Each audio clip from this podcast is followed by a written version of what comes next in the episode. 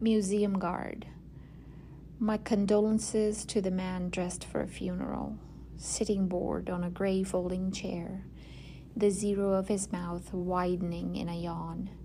No doubt he's pictured himself inside a painting or two around his station, stealing a plump green grape from the cluster hanging above the corkscrew logs of Dionysus or shooting arrows at rosy cheeked cherubs hiding behind a woolly cloud, with time limping along like a Brueghel beggar.